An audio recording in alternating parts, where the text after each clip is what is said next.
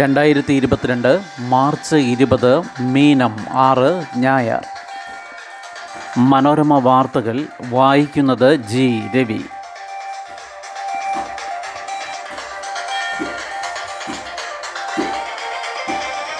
തകർന്നടിഞ്ഞ് Mariupol hypersonic missile പ്രയോഗിച്ചെന്ന Russia. Mariupol നഗരം പിടിക്കാൻ ശക്തമായ ആക്രമണം തുടരുമ്പോൾ നഗരത്തിന്റെ തന്ത്രപ്രധാന മേഖലകളും റഷ്യൻ സേനയുടെ പിടിയിലായി. അസോവ് കടലിലേക്കുള്ള പാത പൂർണമായും റഷ്യ പിടിച്ചെടുത്തതായി ഉക്രൈൻ പറഞ്ഞു. അതേസമയം നഗരം റഷ്യയുടെ നിയന്ത്രണത്തിലായതായി സ്ഥിരീകരണമില്ല. മരിയുപോൾ പിടിച്ചെടുത്താൽ റഷ്യയ്ക്ക് ക്രൈമിയയിലേക്ക് കരമാർഗമുള്ള ഇടനാഴിയാകും. അസോവ് തീരത്തെ സുപ്രധാന തുറമുഖമെന്ന നിലയ്ക്ക് മരിയപ്പോൾ റഷ്യയ്ക്കും ഉക്രൈനും പ്രധാനമാണ്. ഇനിയും പതിനായിരക്കണക്കിന് ആളുകൾ കുടുങ്ങിക്കിടക്കുന്ന മരിയപ്പോളിൽ സ്ഥിതി വഷളായി. നഗരകേന്ദ്രങ്ങളിൽ റഷ്യൻ ടാങ്കുകൾ ശക്തമായ ആക്രമണം നടത്തുമ്പോൾ ഭക്ഷണവും വെള്ളവും മരുന്നുമില്ലാതെ കൊടും തണുപ്പിൽ മരണത്തെ മുഖാമുഖം കണ്ടു കഴിയുന്നത് മൂന്ന് ലക്ഷത്തോളം പേരാണ്. ഇവർക്കായി ശേഖരിച്ച ഭക്ഷണവും മരുന്നും എത്തിക്കാൻ റഷ്യൻ സൈന്യം അനുവദിക്കുന്നില്ലെന്ന് ഉക്രൈൻ ആരോപിച്ചു. കഴിഞ്ഞ ദിവസം റഷ്യൻ ആക്രമണത്തിൽ തകർന്ന മരിയൂപ്പോൾ നാടകശാലയിൽ ഇനിയും ആയിരത്തി മുന്നൂറ് പേർ കുടുങ്ങിക്കിടപ്പുണ്ടെന്നാണ് സൂചന. ജനവാസ മേഖലകളിൽ ഉൾപ്പെടെ നഗരത്തിലെ എൺപത് ശതമാനം കെട്ടിടങ്ങളും ആക്രമണത്തിൽ തകർന്നു. അതേസമയം മരിയുപോളിലും കീവിലും വിവിധ മേഖലകളിലും കുടുങ്ങിക്കിടക്കുന്ന ആളുകളെ രക്ഷിക്കാൻ പുതുതായി പത്ത് സുരക്ഷിത പാതകൾ കൂടി ഒരുക്കാൻ റഷ്യയുമായി ധാരണയായെന്ന് ഉക്രൈൻ പറഞ്ഞു.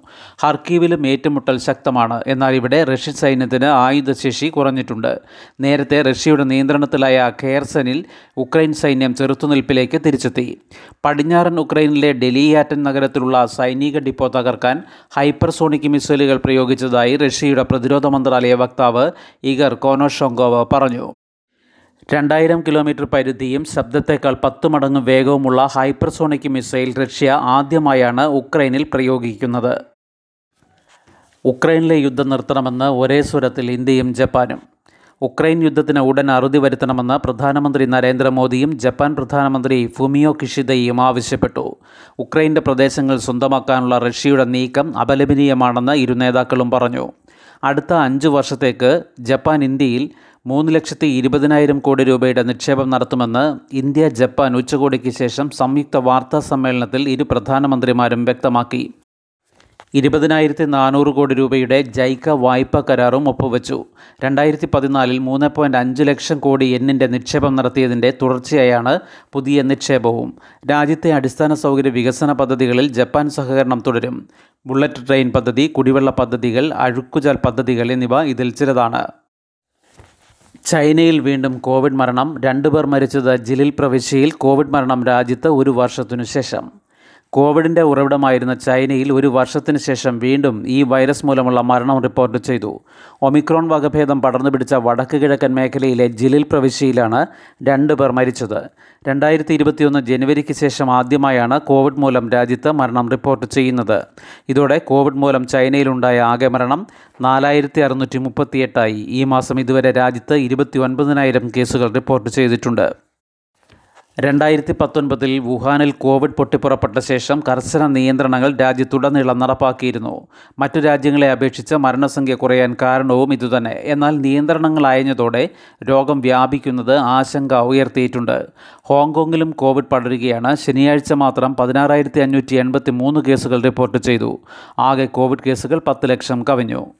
മറ്റ് രാജ്യങ്ങളിലെ നില. ദക്ഷിണ കൊറിയ പ്രതിദിന കേസുകൾ മൂന്ന് പോയിന്റ് എട്ട് ലക്ഷം കവിഞ്ഞു മരണം മുന്നൂറ്റി പത്തൊൻപത് ജപ്പാൻ പ്രതിദിന കേസുകൾ അര ലക്ഷത്തിനടുത്ത് ഓസ്ട്രേലിയ പ്രതിദിന കേസുകൾ നാൽപ്പത്താറായിരത്തി അഞ്ഞൂറ് കാനഡ കോവിഡ് നിയന്ത്രണങ്ങൾ അവസാനിപ്പിച്ചെങ്കിലും മാസ്ക് തുടർന്നും ധരിക്കാൻ നിർദ്ദേശം. വിദേശയാത്രക്കാർക്കുള്ള നിയന്ത്രണങ്ങൾ ഏപ്രിൽ ഒന്ന് മുതൽ അവസാനിപ്പിക്കാൻ നേരത്തെ തീരുമാനിച്ചിരുന്നു. കോവിഡ് വാക്സിനേഷൻ കുട്ടികൾക്കും പ്രധാനമെന്ന് ഡോക്ടർ ജേക്കബ് ജോൺ. വൈറസ് അവരെ എങ്ങനെ ബാധിച്ചെന്ന് ഭാവിയിലെ അറിയാനാകൂ. കുട്ടികളിൽ കോവിഡ് രൂക്ഷമാകാനുള്ള സാധ്യത കുറവാണെങ്കിലും വൈറസ് ബാധ ഭാവിയിൽ ഏതെല്ലാം തരത്തിൽ ബാധിക്കുമെന്ന ആശങ്കയുള്ളതിനാൽ വാക്സിൻ കുത്തിവയ്പ്പ് പ്രധാനമാണെന്ന് പ്രമുഖ virologist doctor T Jacob John പറഞ്ഞു. കൊറോണ വൈറസ് ശരീരത്തിന്റെ എല്ലാ അവയവങ്ങളെയും ബാധിക്കുന്നുണ്ട്. കുട്ടികൾക്ക് പൊതുവിൽ ക്ലിനിക്കൽ പ്രശ്നങ്ങൾ ചെറുതായിരിക്കാം. അതിനാൽ വൈറസ് അവരെ എങ്ങനെയെല്ലാം ബാധിച്ചുവെന്ന കാര്യം ഭാവിയിൽ മാത്രമേ അറിയാൻ കഴിയൂ. അതുകൊണ്ട് തയ്യാറായിരിക്കുകയെന്നതാണ് പ്രധാനം. വാക്സിൻ നൽകിയവരെയും അല്ലാത്തവരെയും പഠനവിധേയമാക്കാം. അഞ്ച് വർഷത്തിന് ശേഷം കുട്ടികൾക്ക് വൈറസ് കൊണ്ട് പ്രശ്നമില്ലെന്ന് കണ്ടാൽ അത് നിർത്താം. അല്ലാതെ ആർക്കും വാക്സിൻ നൽകില്ല എന്ന തീരുമാനം ശരിയാകണമെന്നില്ലെന്നും ഡോക്ടർ ജേക്കബ് ജോൺ പറഞ്ഞു. ഇന്ന് ലോക സന്തോഷ ദിനം ലോക സന്തോഷ ദിനമായ ഇന്ന് സന്തോഷത്തിന്റെ വെടിക്കെട്ട് തീർക്കാൻ Kerala Blasters I S L football ഫൈനലിൽ ഹൈദരാബാദ് എഫ് സിക്കെതിരെ ജയിച്ച ബ്ലാസ്റ്റേഴ്സ് ഇന്ത്യൻ ഫുട്ബോളിലെ മിന്നും കിരീടം ചൂടിയാൽ സന്തോഷത്തിന്റെ മഞ്ഞ തിരമാലകൾ ഗോവൻ തീരത്ത് നിന്ന് ഇളകിമറിഞ്ഞ് കേരളത്തിലെത്തും. രാത്രി ഏഴ് മുപ്പതിന് ഫറ്റോർഡയിലെ ജവഹർലാൽ നെഹ്റു സ്റ്റേഡിയത്തിലാണ് കിക്ക് ഓഫ് സ്റ്റാർ സ്പോർട്സ് ചാനലുകളിലും ഹോട്ട്സ്റ്റാറിലും തത്സമയം. ശുഭദിനം. നന്ദി.